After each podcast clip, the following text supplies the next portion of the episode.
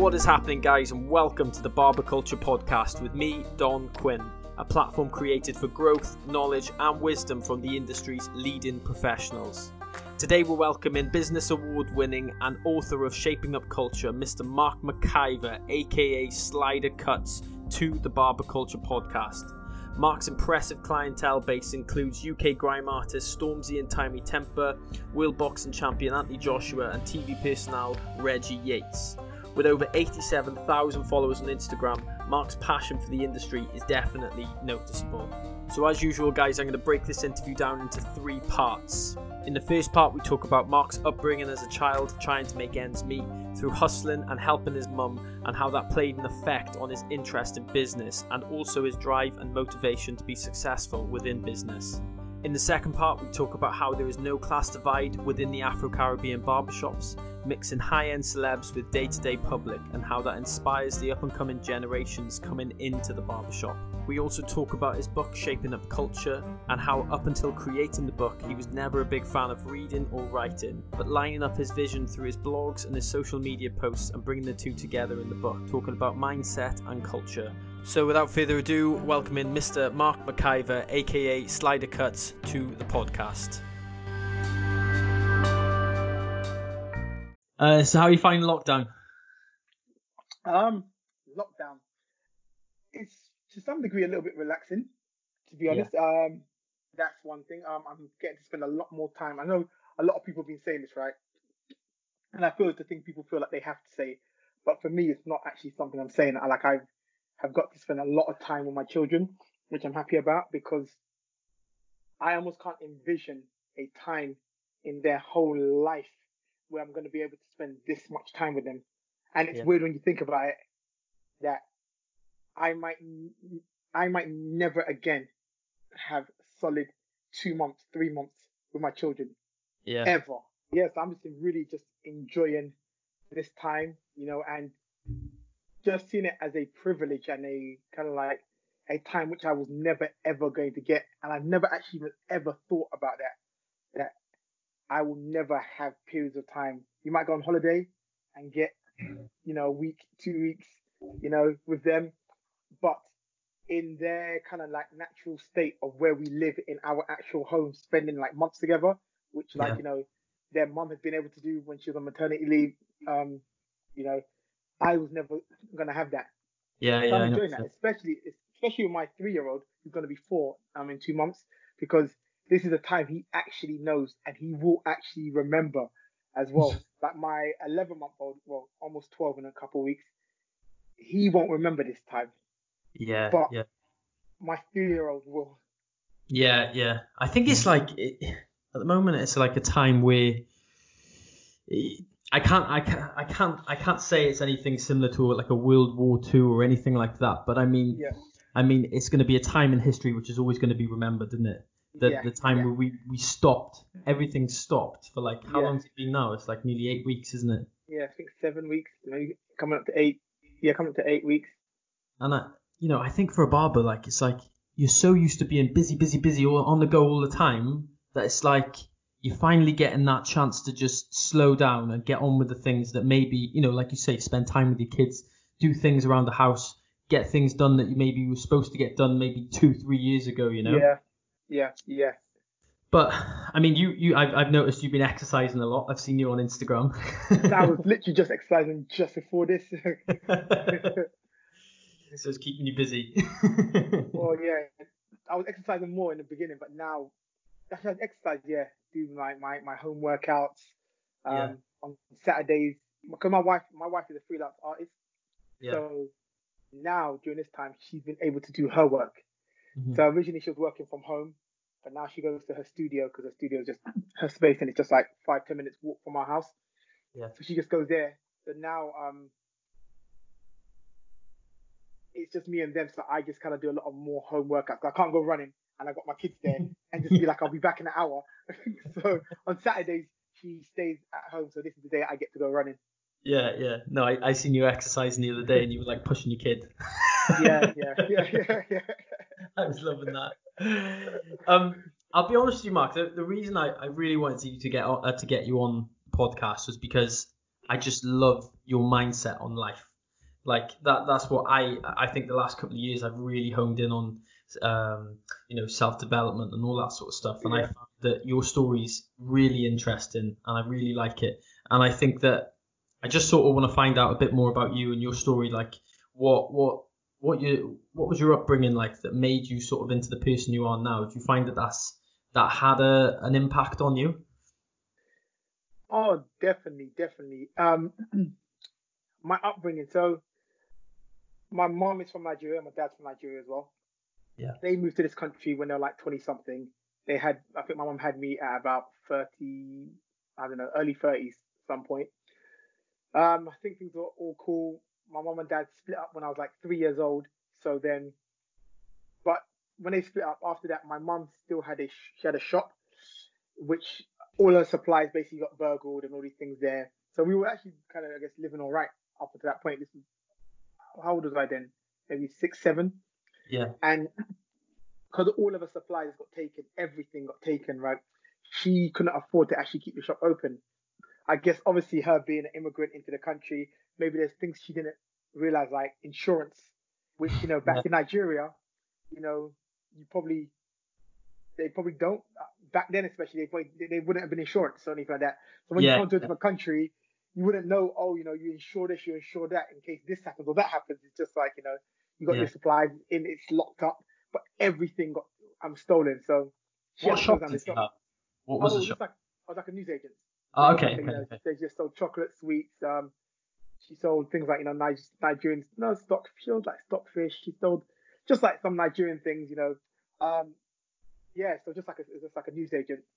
So then at that point there, she lost everything. And I guess we couldn't afford to pay bills. So we then, I guess, had to leave our house, which we were living in. Yeah. Because we couldn't afford it. And then we were actually homeless. So me, my mum, my 3 brothers and my mum, and we were actually homeless. So we looked for, I think, a shelter. We got into like one of those kind of like homeless shelters things. Yeah, yeah. Lived there for, I don't even know how long we were there for, because to be honest, I don't actually remember this time. You're which is young. Weird. Yeah. I was like 6, 7 years old. I should really remember it. Yeah. But I don't know why I don't remember it. My older brothers remember it. My younger brother doesn't remember it. I don't remember it. That's mine. But what I do remember is we were always just moving from place to place. Like that's the thing I remember. Like it was always kind of like we're in the shop, then suddenly we're not there no more. Something's been stolen. We're not there no more. I just remember having no money. And I remember before the last day or the last couple of days in that house we were living in, I just remember we had nothing. And we had like 2-3 slices of bread. And that was it to our name. And my mum was like, okay, you boys like split the bread and share it. And my older brother was like, no. My two older brothers said, no, let me and Peter, my younger brother, let them just eat it. And I just remember at that point that's all we had. And then we were just moving around a lot. Like it was like we were somewhere for a week or a couple of weeks and we were gone again. And I think it was quite exciting for me. It was like we just kept on moving. And, But the government got us, council got us into places like temporary accommodations, and just kept on moving us. It was like, I'm in this school now, and then you're there for like a few months and then suddenly we're gone again because we moved to another area and now we're gone again. It's almost like we were fugitives or I don't know, something. We just kept on moving. So, that was kind of like my kind of like upbringing then. It was just unstable. Just wasn't, you make friends. Yeah. And then you don't see them again. You're gone from different areas. Then I turned. That went on for probably like about a year and a half, 2 years, something like that. Then we moved to Kingsbury. We were there for 3 years. Then I moved to Camden, and this is when my life really got stable. So prior to that, in Kingsbury, I thought my life was stable because we were living there for 3 years. I was in a school there for 3 years, St. Bernadette. Made friends next door neighbors, people on my road. We know where the park is, everything like that. My life was stable, and then it's like suddenly they're moving us again. So we moved to Camden, like Gospel Oak in Camden.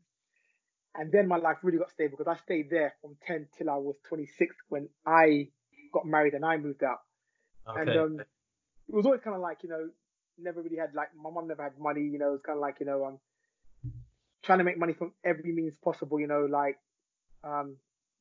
benefits and things like that. And then, but then she tried all these hustles on the side. And I think this is kind of partially where some of, you could say, my business acumen or business drive comes in, because my mum would do things like, so when we were kids, so let's say 10 years old, 11 years old, when I was 10, 11, my mum used to make these Nigerian dishes called chin chin and plantain chips. And she would make it, but then we would have to, her children would have to like weigh them, so like put on the scales, you know, make sure it's whatever it was, 60 grams, whatever it was. Yeah. Put on the scales, put it into the bag. Then we have the machine, you seal it. Then we got the sticker thing, put the sticker onto it, then put it away, and then we deliver it to the shops which she sold it to. Oh, okay, okay. So we were all involved. We were fully involved in that. We were fully involved in the whole process. Other than making the actual food, we were doing that. And then I used to, like, you know, it's bad. My mom didn't know, but I used to take from her supplies. So like when she was making chin chin, and I used to put them in just like, not in her bags, just these normal kind of like these mini carrier bags we had. And I'll take it to school and I'll sell them. I used to make money from that. You know, so, and then also my mom was also a caterer as well. So when people from Nigeria came over, like there would be these ambassadors and these like important people from Nigeria back then, especially when they wanted good Nigerian food, they used to call my mum, and she would make it from our house. Then I would have to, me or my brother would have to go deliver it to wherever they're staying in their hotel, and she was getting paid. So she's just trying little hustles everywhere, and you know, like that. So I think that's where the business mindset come from. Yeah, you know, because I saw it all, you know, and then as I was getting older, I think I was always interested in business without knowing it.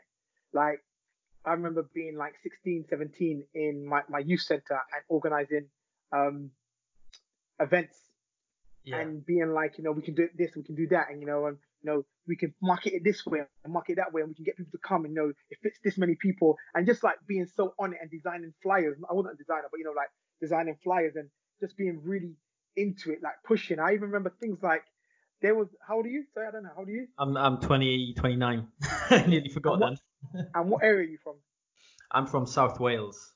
Okay, so yeah, okay, so way off. Yeah, there used to be this. There used to be this big like a rave or like club, under 18 club called Bigger Fish.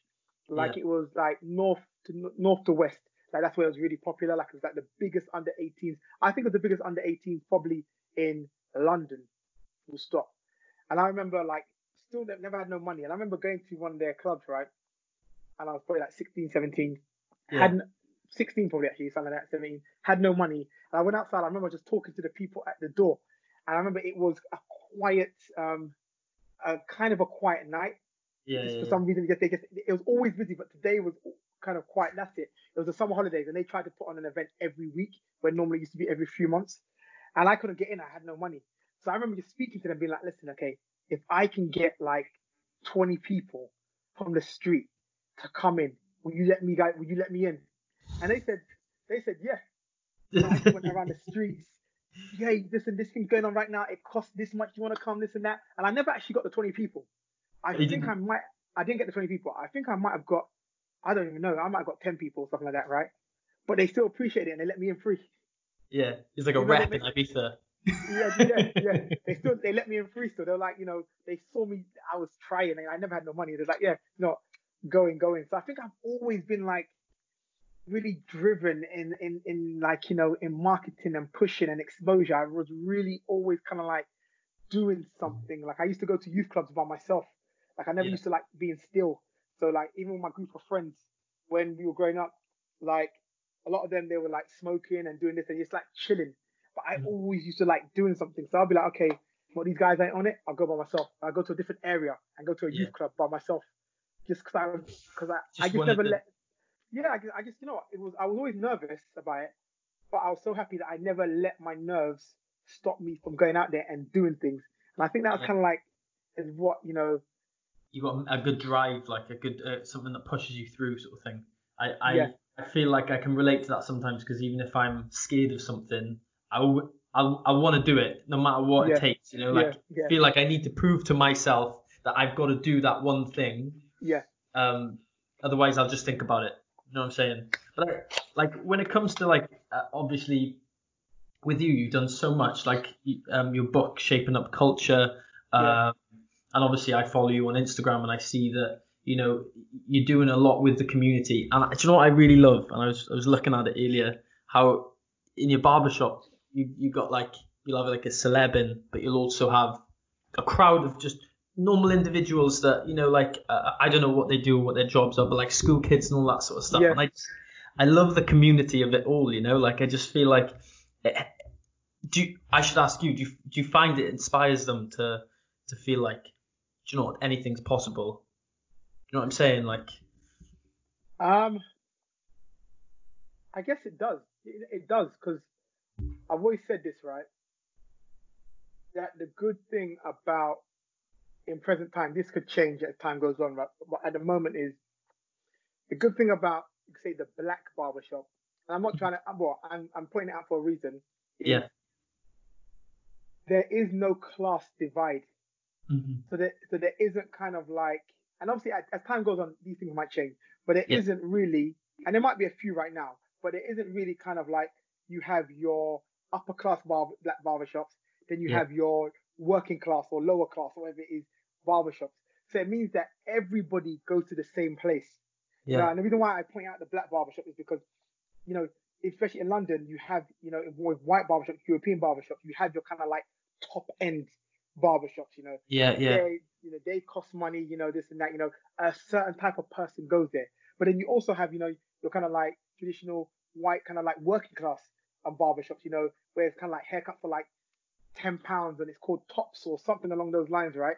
Yeah, yeah. So then it's kind of like if you're from a working class environment and you're going to a haircut, then it's likely you go to that barbershop. But if you've made money in your life and you're from a higher class, then you go to that barbershop. So it means that certain types of people might never meet or never mix, because if you're Mr. Superstar Celebrity, you go to one. I've never thought about that before. Mm-hmm. Never, but you know, I think the reason why I suppose down in South Wales is a lot different to being in London. You've got a big mix of cultures up in London, whereas down here you haven't so much. And I think that, like say, our barbershop, we cut everything, all different types of sort of hair and, you know, cultures and all that sort of stuff. But I can see what you're saying, and it totally makes sense. Do you know what I mean? Like, it's funny. I've never thought about that before. And that's the reason why. And that's the reason why you get that mix, and that's why you can have the heavyweight champion of the world in the shop with the person. And then this is no offense to any job, but the heavyweight champion of the world, the person who sweeps the streets, to the postman, to the banker, to the doctor, to, you know, the accountant, the solicitor, the person who works in Sainsbury's, Tesco's. No matter what job you are, the people who do legal things, illegal things on the roads, who are thieves or robbers or sell drugs, whatever you do in the society, you all come to the same place, because there isn't that divide of this is for you and this is for you. Yeah. Whatever you are, whatever you are outside of the shop, it doesn't matter, because when you get in, you're the same person, and that's wicked. No, that is wicked. I mean, you yourself. You're busy all the time. I don't know how you. When I look at your stories, I think, how are you so omnipresent? You're everywhere. But you must have some sort of goals. Like, what do you do when it comes to goal setting? Are you one of these that sort of? Do you have like a goal setting plan or a vision plan, like what you want to happen in the future, or do you just kind of go with it, like as it? Do you know what I'm saying? You know what? I feel like sometimes I'm supposed to be like I've got everything planned out, but the truth is I haven't. Like, you know. I've got goals. Everybody's got goals, whether they know it or not, right? Yeah. But my goals come as I just live life. So I haven't got my next 20 years of my life planned out. I never had this last 15 years of my life planned out. It was like, it started off with me cutting hair as a hobby when I was 13, 14, just because we never had money to go to the barbershop. So, you know, I picked up the clippers myself to try and give myself a good haircut. You know, and then as I messed myself up, did it again, because I still didn't have no money to go to the barbershop. So back it again. And the alternative was my mum cutting my hair and my older brothers. My older brothers just used to give me like haircuts, which was like no fade, like almost like a number 2, 3 all around. It just looked like almost like I never had a haircut. So, you know, and in my school, the kids had designs and lines and fades. And I'm like, I want that style. So I was just doing it, and then I started getting better. Then, you know, my little cousin came and lived with me. I cut his hair. Then my little cousin from like another country came to stay with us while they're on holiday. I'm like, okay, cool, great. You know, let me cut his hair. I'm cutting his hair. Every now and then I'm cutting my little brother's hair. Then slowly my name started going around in my area. So I started cutting more and more people. So this was just a hobby, and I just really enjoyed it, you know, and I really just enjoyed it. I wasn't charging people. It was free. You know, people would call me. I'd go to their houses and I'd cut their hair. But I just really enjoyed cutting hair, you know. So I had no goal from cutting hair. I just was doing what I was enjoying. But then I turned 18. I got an unofficial apprenticeship, you could say, unofficially apprenticeship in this barbershop called DNL's in Finsbury Park, Holloway. And then I still didn't have no goals. My goal at the time was to be a good barber. That was it. I was like, I really want to fade like him, because I had these older barbers around me, and they were really good barbers. And I was like, I want to be as good as him. I wish I could fade like that.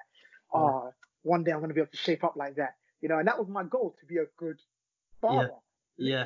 And then I started seeing how busy they were, and I was like, yeah, when I get to that stage there, I'm going to be making more money. But it wasn't like it was set like I need to be making this much money by then. It was me just looking at them being like, yeah, they're making that's good what money. I want. I want to cut like that. But what was good was my first thing, though, and the most important thing to me, was being a good barber. And that's not because I was over.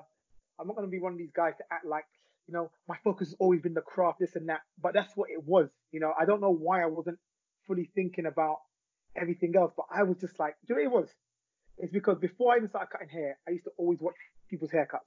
Even in school, in the back of my book, I used to draw haircuts. Like I used to be like, I think I should look like this. I just used to really. So I feel like for me, because I was so into cutting hair, I really wanted to be a good barber.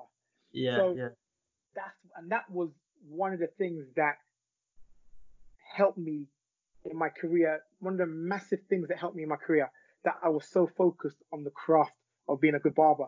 Because if you're a good barber, you'll make good money. Totally. It just will happen. It just goes hand in hand. Even if you're in the worst location in the world, if you're really good at cutting hair, people will come and find you.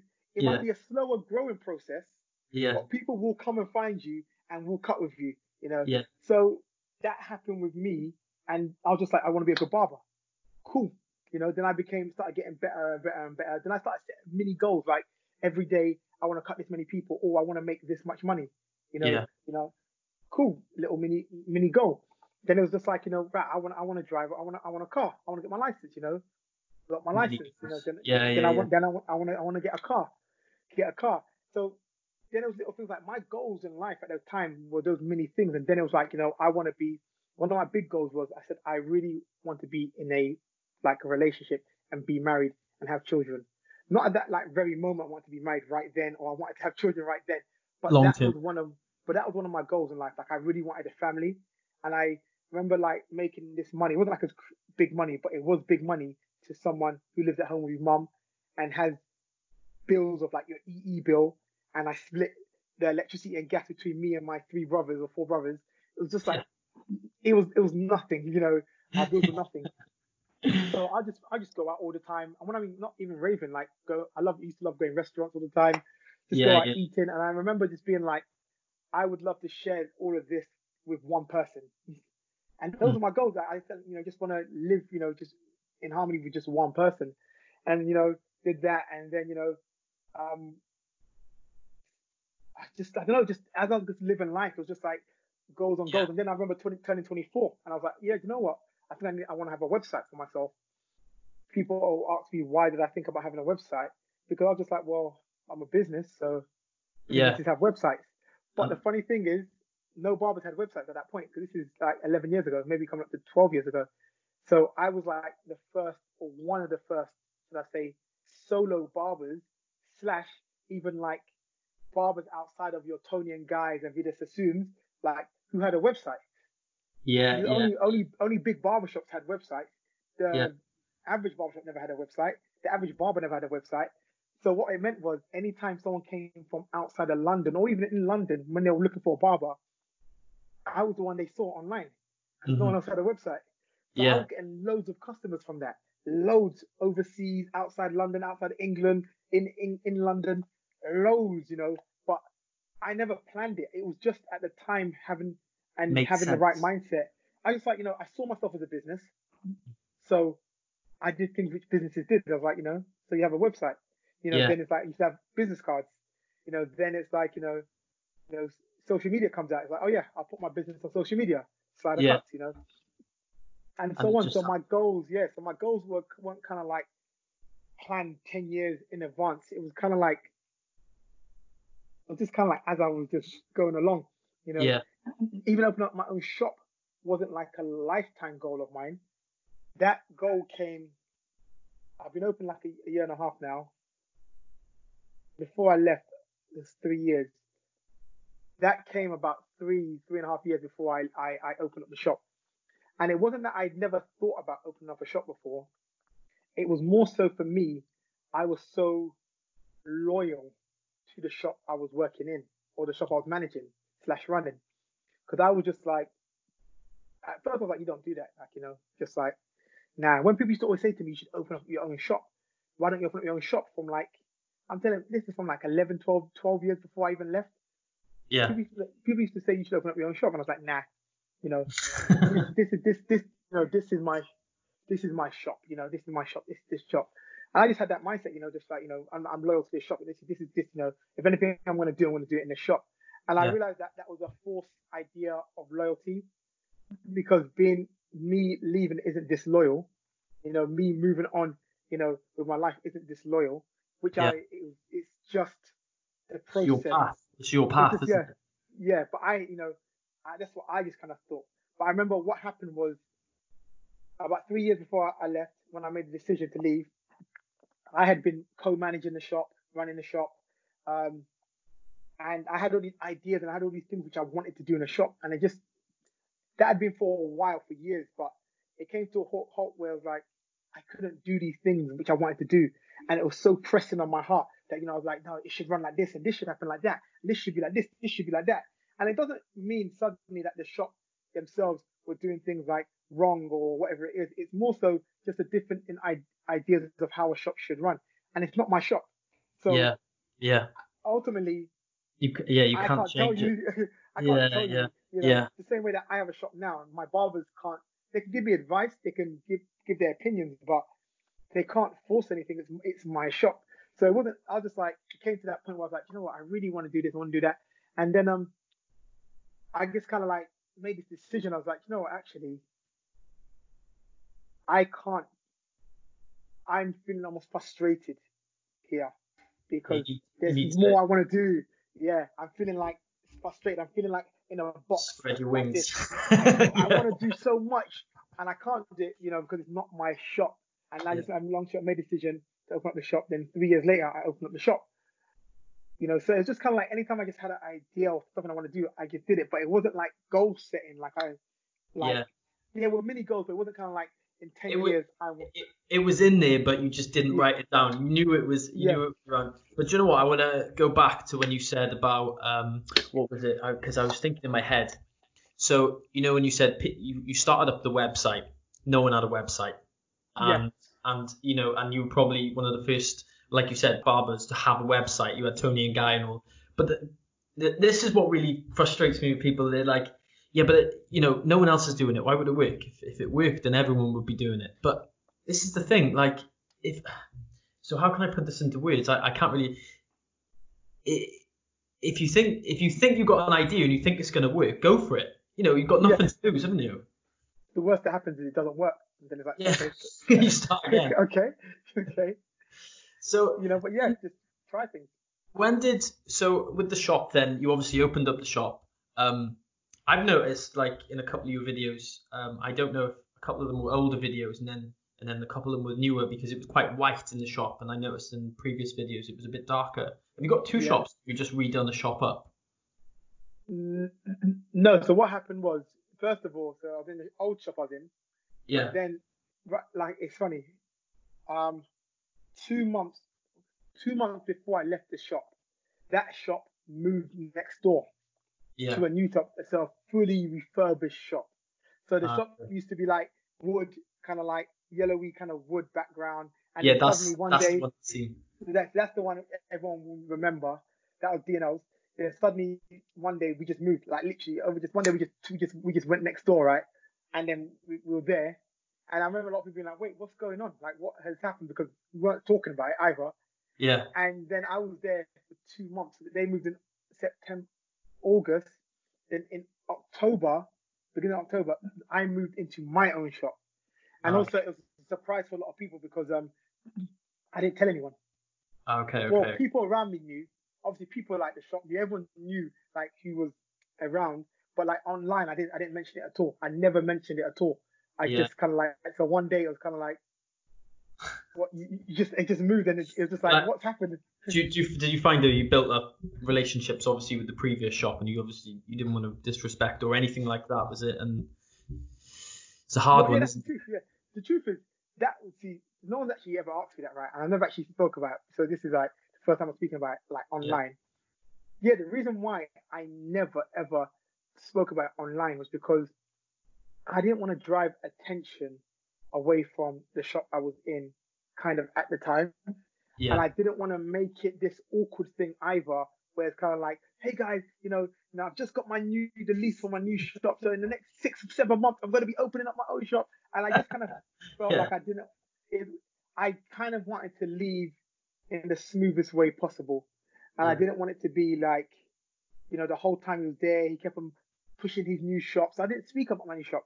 I told everyone what was going on. The owners, co-manager. They had a new owner coming in as well. Who I spoke to about it the whole time. I spoke to him about it. I didn't want to kind of like be like, and that's the reason why. You feel like you're treading on it, I suppose. You got people, and barbershop's a small place, isn't it? And I think the relationships you build with your co-workers are quite strong most of the time.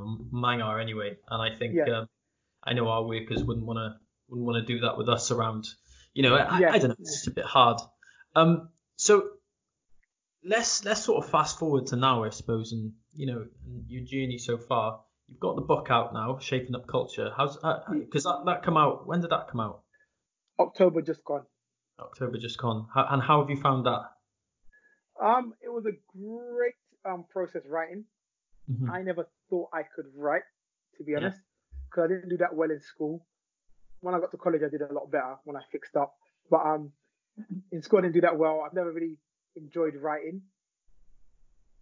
Yeah, I've never really enjoyed writing and reading or anything like that. Yeah. So it was a good process because I had all these things in my mind. And even that, it wasn't even like a long lifetime goal. That came from... I was doing these talks on Instagram and on YouTube called Shaping Up Culture. And then we were doing the blogs alongside them. So what would happen was I would do the blog, and then like my PA and my publicist and even my sisters who came on a while later. So mention them, Casey, Shafra, Marcia, they would transcribe what I was saying and change it and put it into a blog. So I was even writing like the blogs, although it was all my information, what I was saying. Yeah. But they were doing it. So even when after I'd done like 12 episodes, I was like, actually, I think I thought I could do a book, called like Shaping Up Culture, maybe like part one, and same way, and line them up with my vlogs, and it just came like that. And I was like, let's try that, and I just pitched. It's funny, I didn't even pitch it. I slyly pitched it to this publishing company. Because I was at a wedding, and there was a girl who I know who used to go to I used to go to the same church as her, and I just knew she was doing something with publishing, so I just spoke to her, said, look, I've got this idea, I've got this book, I've got this thing, I've done these vlogs, stuff like that, I'm thinking about making it into a book, like, what do you think about it? But I wasn't even pitching it to her, I was talking to her, she doesn't own the company, I didn't even know what a publisher even did really at that time. I don't know either, I still don't know. So I was just talking to her, and then suddenly, the next day, she calls me to say, I pitched your book to the owners and they love it and they want to basically sign it and all this kind of stuff there. And it was like, I hadn't even gone around. Like, I had like companies that I was going to approach, but I hadn't even gone yet. I was just talking to her because I'm like, oh, you're here now. Look at this thing I've got.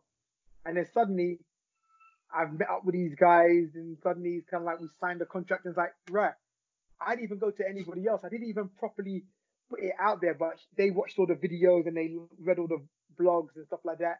Yeah. They said they really liked it, and suddenly I got a book, you know. And I enjoyed it. And then basically I took the blogs, basically, just so everyone knows, I wrote the book. I took the blogs, right? Yeah. Yeah. And what happened was, to make it clear, so what happened was, in the writing process was, I never had time to write at first. Yeah. So I was kind of rewriting the book, but I would be on the phone to like my PA, and I'd be doing dictation with them while I'm in the shop. So I'd be like cutting hair. I'd be like, yeah. So, you know, what I want to say is mindset.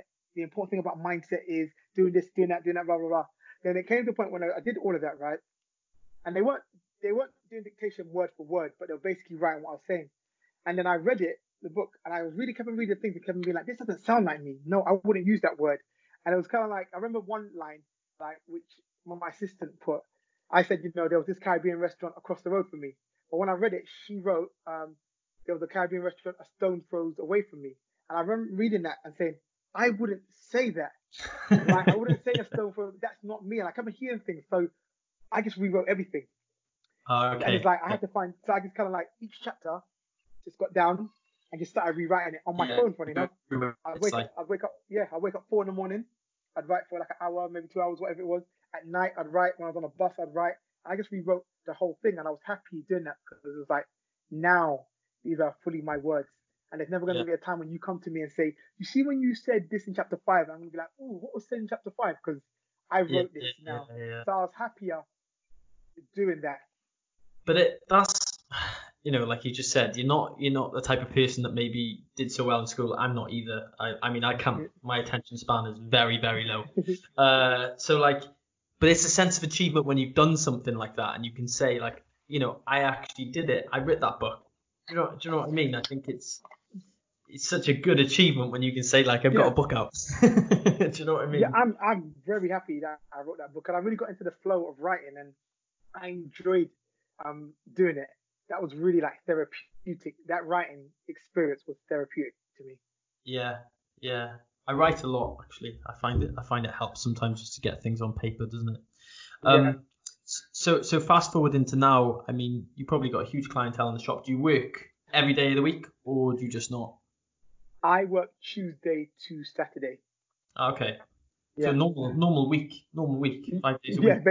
Yeah, basically. Yeah. What about like out of hours calls and all? That's probably mornings and nights, is it? Like it's just saying, no, you've got to go and cut, I don't know, AJ's here, or you've got to go and cut Reggie Yates here. Like, do you, is that all out of hours stuff, or do they come in the shop like normal days? Like, it depends on whatever they're doing. So they're willing to come in normal days. So Reggie comes to the shop all the time. Reggie comes early in the morning. Yeah, I did see. Yeah, because he's an early riser, and he likes to start his day. He likes to get certain things done in the beginning of the day to start his day right. So like he'll train, or he'll get his haircut, go and work out. Then, you know, if he can get home, imagine he gets home at like 8 o'clock. Then to him is like, I've worked out, I've got my hair cut, and I'm ready for the day now, so I can go to this meeting or write whatever he's writing. So he always comes to the shop early in the morning, so he never really sees anyone except for the next client, or if one of the other barbers comes in early. AJ, most of the time, I cut him outside of the barbershop, but he comes to the barbershop, and he's not like, when he comes to the shop, he's not like, oh, can you find a quiet time for me? He doesn't think he cares. He just he just walks in. No, he just said, yeah. He goes, whatever time you have available, like, can you let me know whatever time you have available? Like, you know, he always says, I'll work around you. Like, whatever it is, I'll work around you. He goes, you know, he always says, you know, you're doing me the favor. You know, you're helping me out, so I'll work around you. So whatever it is, give me your estimated time, and I'll just move my day around that. So yeah, so he's not like, oh, don't let me come because it's busy at this time. Yeah. You know, but what I do, just so people know, is when I do my Insta stories with him, I don't put them up straight away. Okay. I put them up when he leaves. Yeah. Because people see them, and I've had people who have done things like I remember like a few months ago, I cut his hair, and I put them up, but I put them up way after he left. I put them up when I got home, so I put them up maybe 2 hours after. I think he was my last client, and I put up the first clip. Then someone messaged me on Instagram and goes, bro, like, I ran to the shop, but the shop's closed. Like, but on your Instagram, it shows that he was just there. And this is the reason as to why I don't put them up at the same time. You know, so that, even though if I cut Stormzy in the shop, I don't put it up at the same time because I know people are going to come. And it's not that they care. They, you know, they take pictures. They do whatever. They don't really care. But I don't want to create this thing where there's like just a flood of people. Yeah. Just like because they've seen it on Instagram. So I don't put it up. It's a privacy thing, isn't it? It's a privacy thing, I suppose. So. You know, and there's people there. They take the pictures of the people there anyway. But I just don't want to. And it's happened before. I remember in the old shop. I remember one time AJ came in. And I finished the haircut. And this is when I used to do Insta stories at the same time. This is what made me stop, actually. This is like maybe 3-4 years ago. And suddenly, there was a queue of people outside.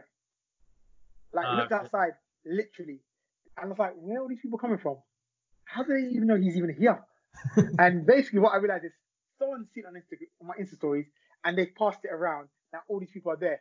And they're all like, oh, we can get a picture. And he was just like, he's like, oh, it's down to them, the shop. Mm-hmm.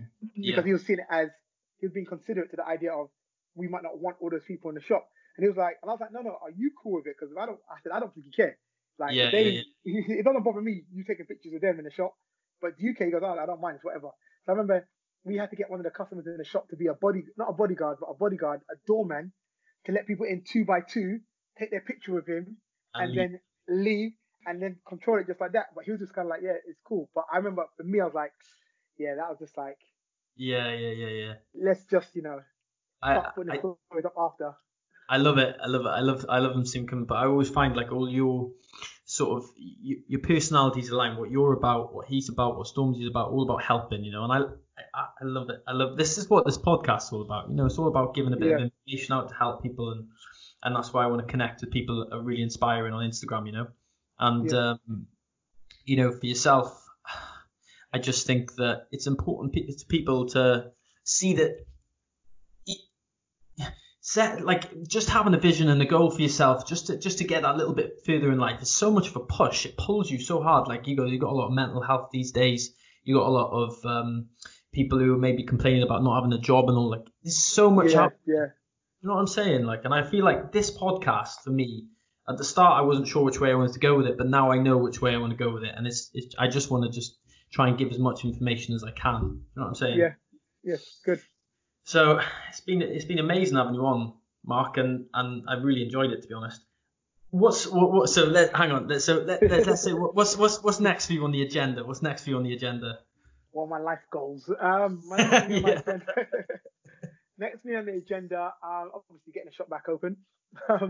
Yeah. I'm expanding the shop a little bit, putting some extra chairs in the shop, so take on more barbers, because we've come to a place where the shop gets so busy, we're turning away clients, and you know we've got 8 chairs there, so I'm like, we need to now expand, and I've got the space to expand to add 2 extra chairs. Sorry, are they renting the chairs off you then, or they work for you? So I've got different deals with different people. So I've got like 3 different deals. There is renting, there is percentage split, and there is me paying you wages. So depending on individuals, we have different things. But as a business, if we want to talk about business right now quickly, as a business, I would say I don't get a lot of people in a lot of barbers mad at me. But I think the rentals thing is good, and it's great for barbers, just renting a chair. You know, you pay the set rent, and whatever you do after that is up to you. It's down to you, right? Yeah. Great. But as I was doing this business, I realized that I shouldn't, and as a business, you shouldn't do anything that caps your wages. Obviously, you can up the rent every year, but you know, how much you're going to up the rent by? What? By £10 a week? You know, but it's still capped. So the way I run it is, it's a set rent, but then I take a percentage of the online bookings, because the bookings is my booking system. So people book them through my booking system. So it doesn't cap me. So you still get your set rent. Yeah. And then I take a percentage of those online bookings. And then there's percentage split, and then there's people who I pay wages to. Yeah. And I just think it's important, if you're having a business, do not cap yourself. Like, always put it in a place where, you know, the more bookings they get, the more money I make, and the more money they make, you know. Yeah. So that's how I do the shop. Everyone's kind of got different deals to kind of like what suits them. Okay. So I'm adding 2 new chairs in. I've got a hairdresser. See, I've got a space at the back, right? And I'm still working on what to do with that. If I just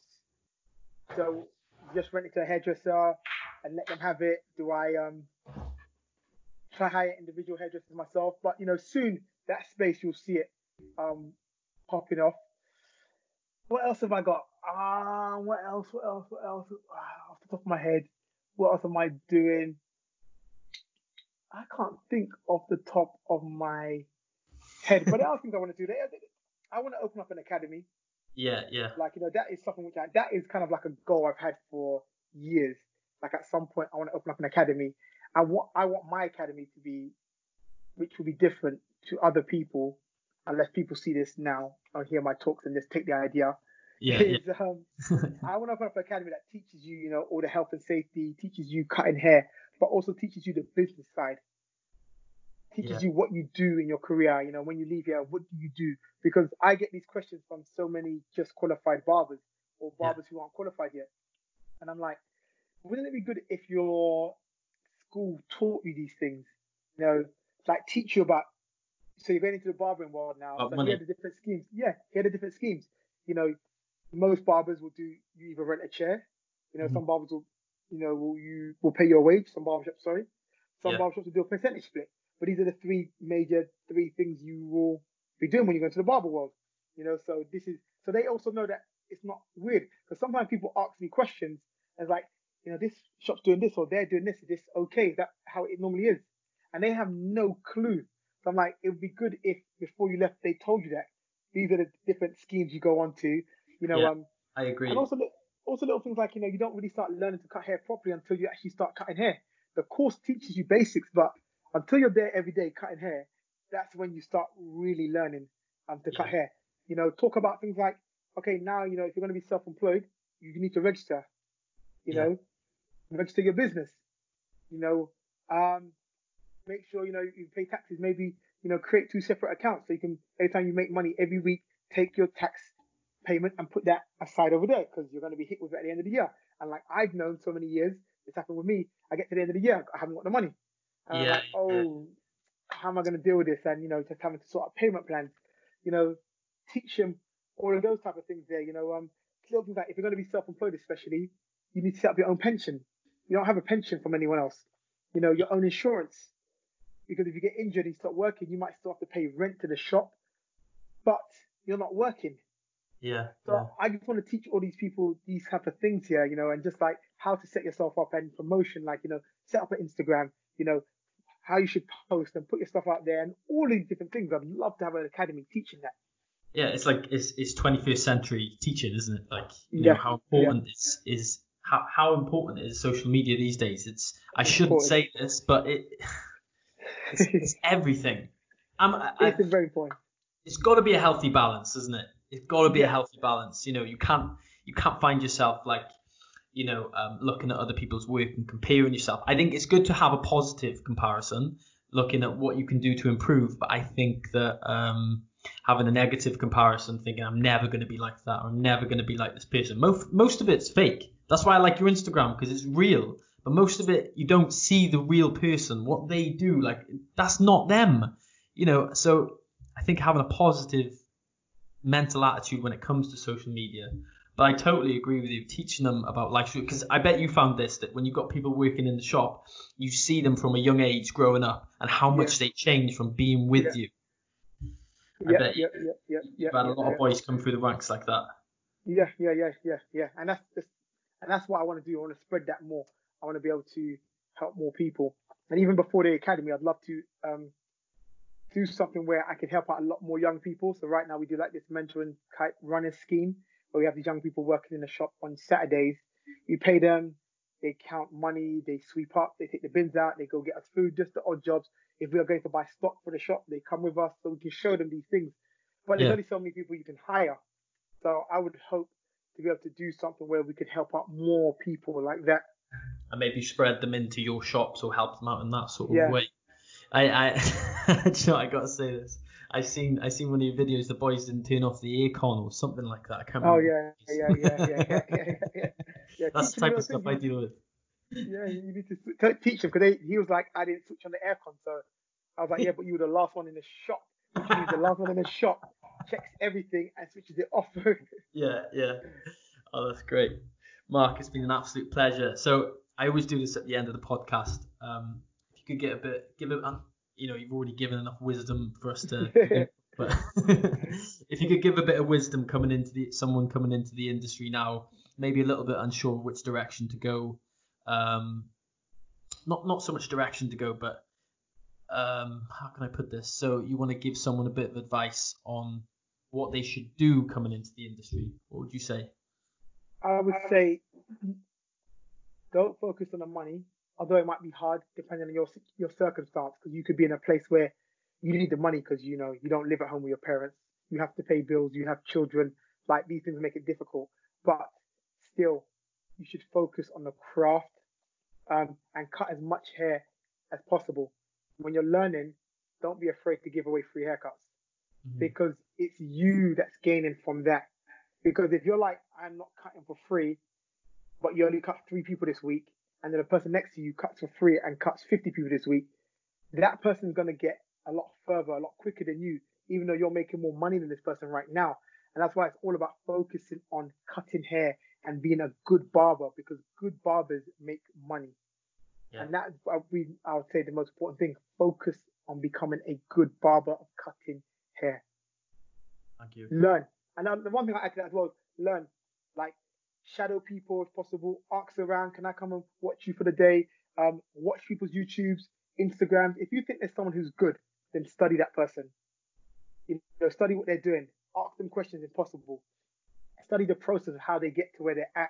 You know, really study people, study your craft, and don't worry about the money for the moment. And also, if you can afford to do this, always be prepared to pay to learn.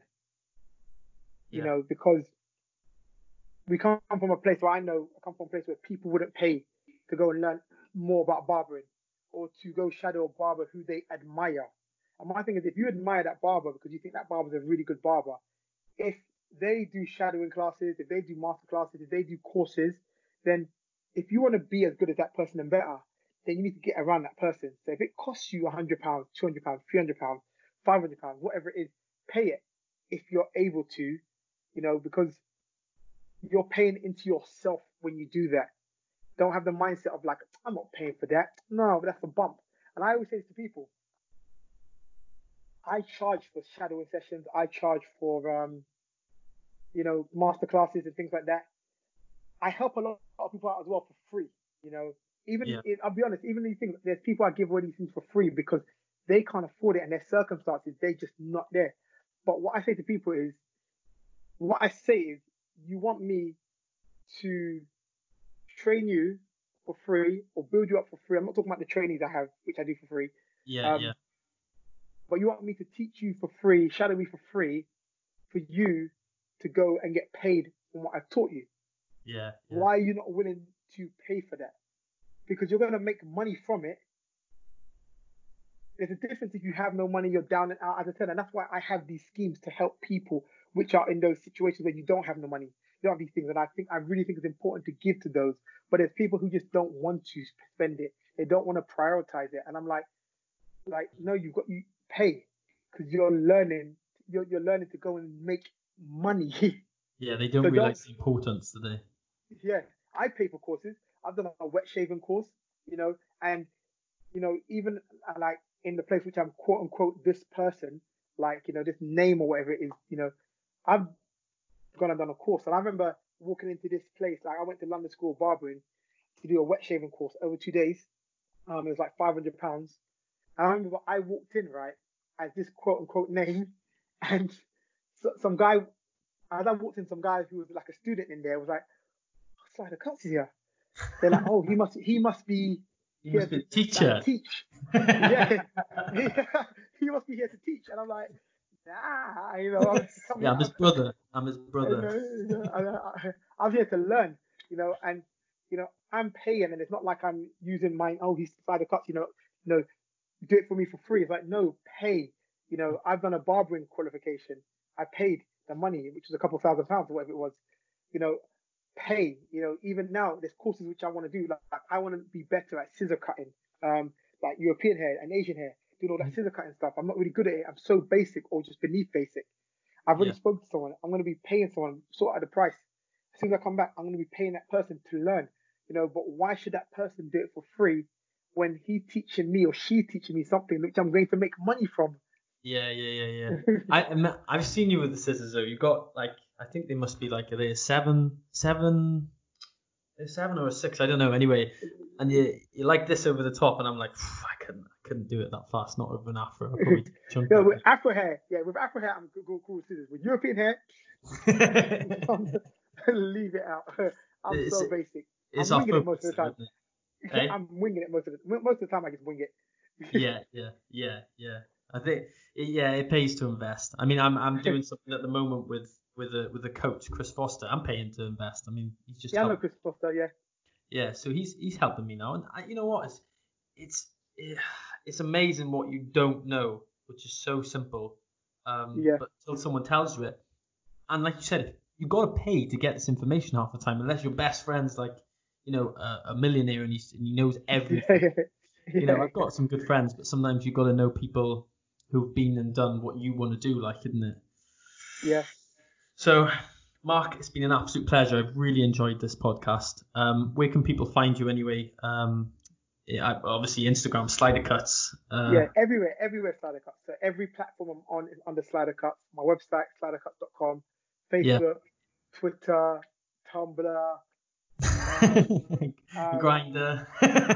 Not that. Married man, I'm on no dating websites.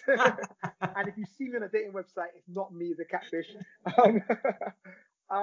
Every platform, YouTube. I've got a YouTube channel, Slider Cut. What's this new one everyone's on? I just signed up to. I use it as well. How can I forget? TikTok. On TikTok, Slider Cuts, I've put videos up on there as well. So everywhere. If you just type in Slider Cuts on any platform, Google, you will find me. What about podcasts? You haven't started the podcast yet. I know. Do you know what? For years I've wanted to do a podcast, but I just know I haven't got the time. Yeah. And people have said to me you should start it, but I just haven't got the time. Yeah. Oh, you could have some amazing people on there, I bet, as well. Just chat. Actually, you know what I love about this? Some people, I haven't done it myself yet, but people are just going on podcasts and they're just ear in their mind, they're just talking about life and all that sort of stuff. I think that's cool. But I think for me it's more I like the interviews, so I find out about people and stuff like that. Yeah. But Mark, it's been a pleasure. We're nearly at an hour now. It was only supposed to be half an hour. It's been enjoyable. I've enjoyed it. Thank you. I've enjoyed it as well. Yeah. So I will speak to you soon, and thanks for coming on. I know. Thanks for having me. Hope you enjoyed that interview, guys. If you want to contact me via Instagram, it's donquinn.hair or barberculture.tv. Thanks for listening, guys.